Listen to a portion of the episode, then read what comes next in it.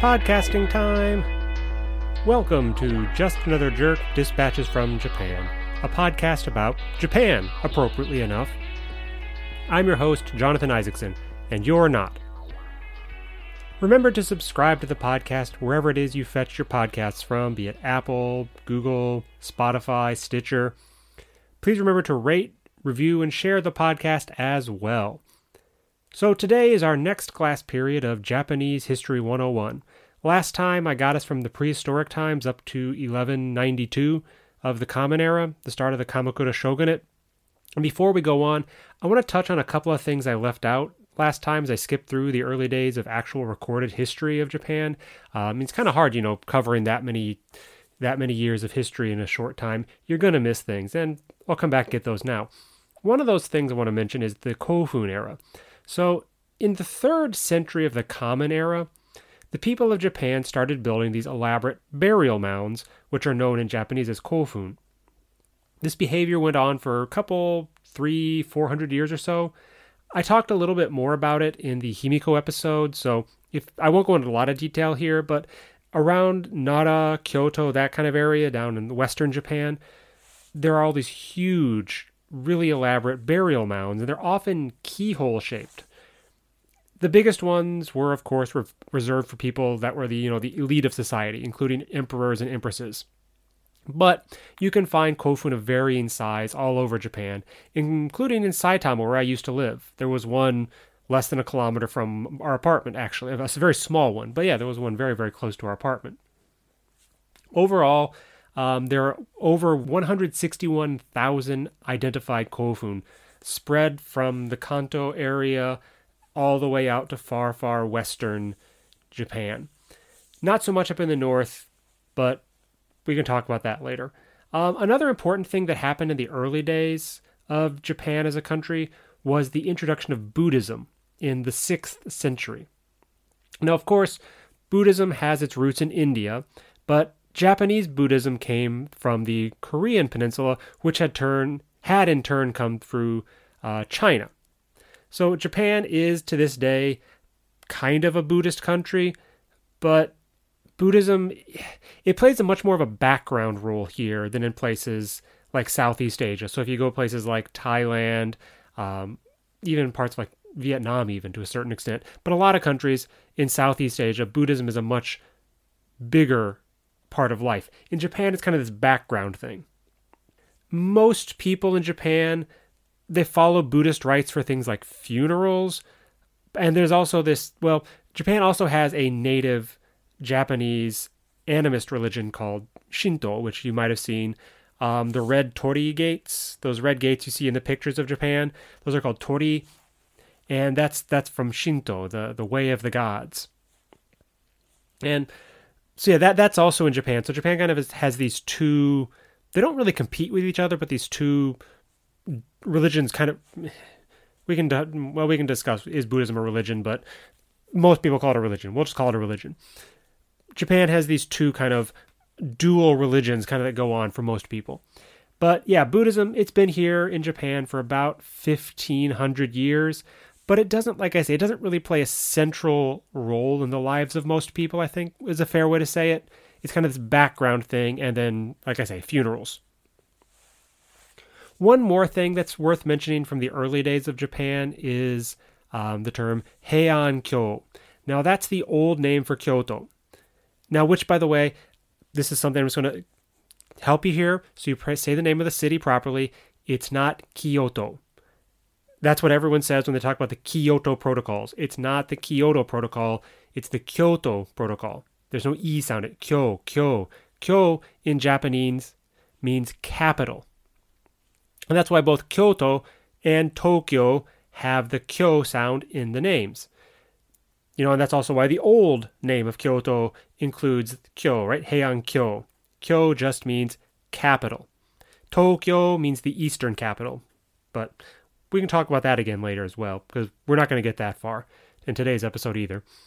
But anyway, um, yeah, Heian Kyo was the capital of Japan starting in 794. And it continued, well, until 1868. And we'll say we'll get to that in another episode, not going to happen today. But we'll get there eventually.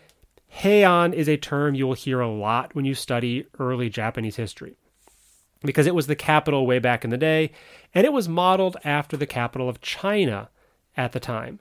Now, there's a lot of imitation of China, which of course was the superpower of East Asia at the time, and frankly, for most of East Asian history. So, as I said last time, it was during this period that the emperor and his court were kind of growing more and more out of touch with the outside world, and the military leaders were gaining more and more strength, which eventually leads us to the Minamoto clan and the Kamakura shogunate, which is kind of where we ended the last episode. So, in 1192, right? We talked about that. That's Minamoto no Yoritomo taking control as the military ruler of Japan for you know all intents and purposes. He's he's in charge now. Now, interestingly, some even might say ironically, and we yeah, I think it fairly is. This probably is a decent use of the word ironically. After the death of Yoritomo, the, the, the Minamoto shogun, like he was the first of the Minamoto shoguns, the Kamakura shogunate. After his death, after Yoritomo's death, the Minamoto shoguns really they weren't in power themselves.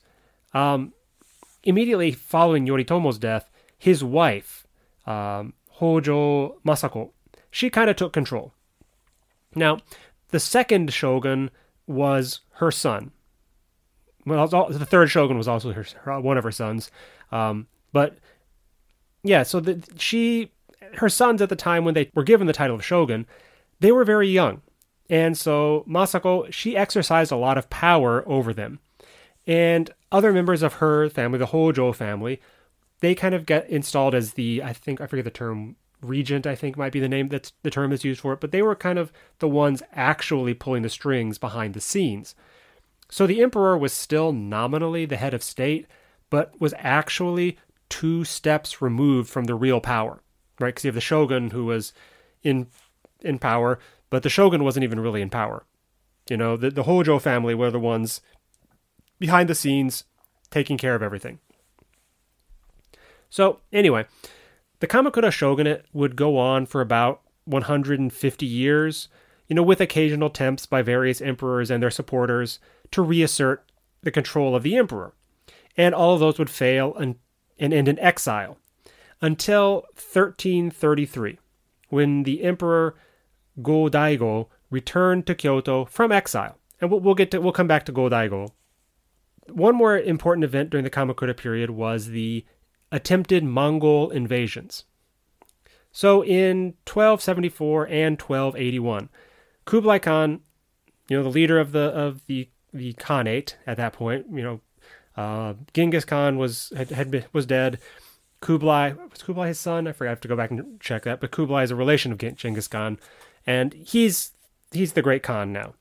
And he had at this point conquered most of China and the Korean Peninsula, and two times attempted to invade Japan.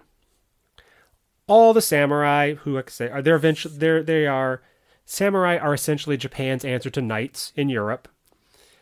All the samurai were mobilized to defend the country. Of course, this was very expensive, and so it's at it was at great expense to the shogunate that all these samurai were mobilized.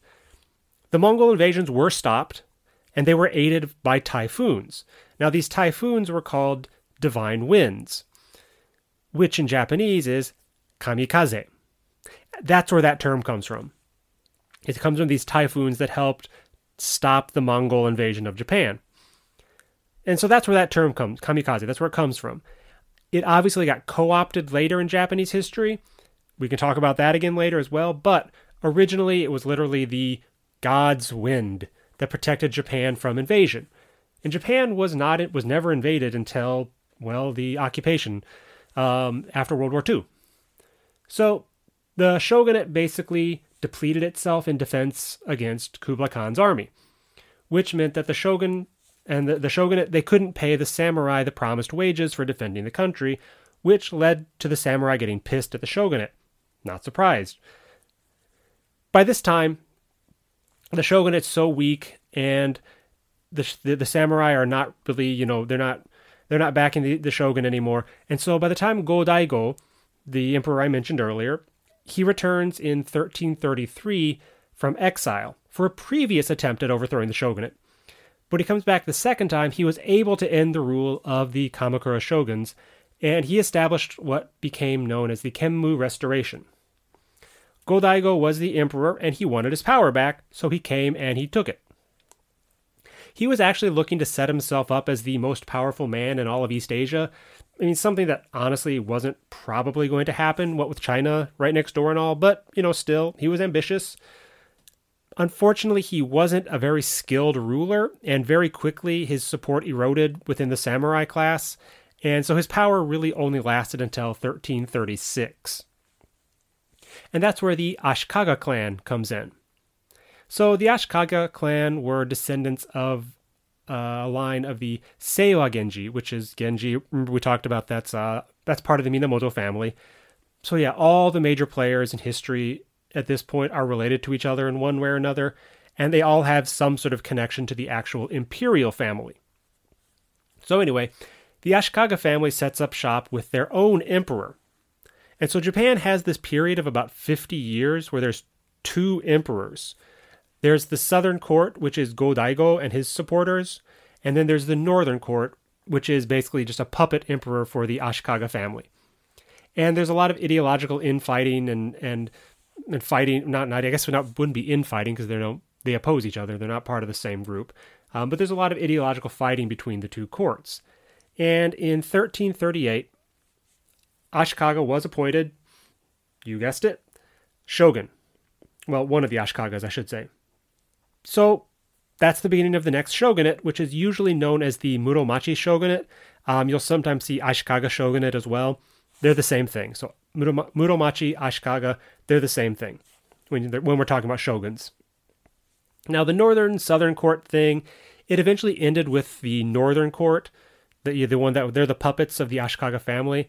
They went out in 1392, but interestingly enough, like historians and you know the uh, royal what is it, the Imperial Household Agency, they don't recognize those as being legitimate emperors. They're pretenders to the throne because they weren't the act. The actual line of emperors is Go-Daigo and his his descendants.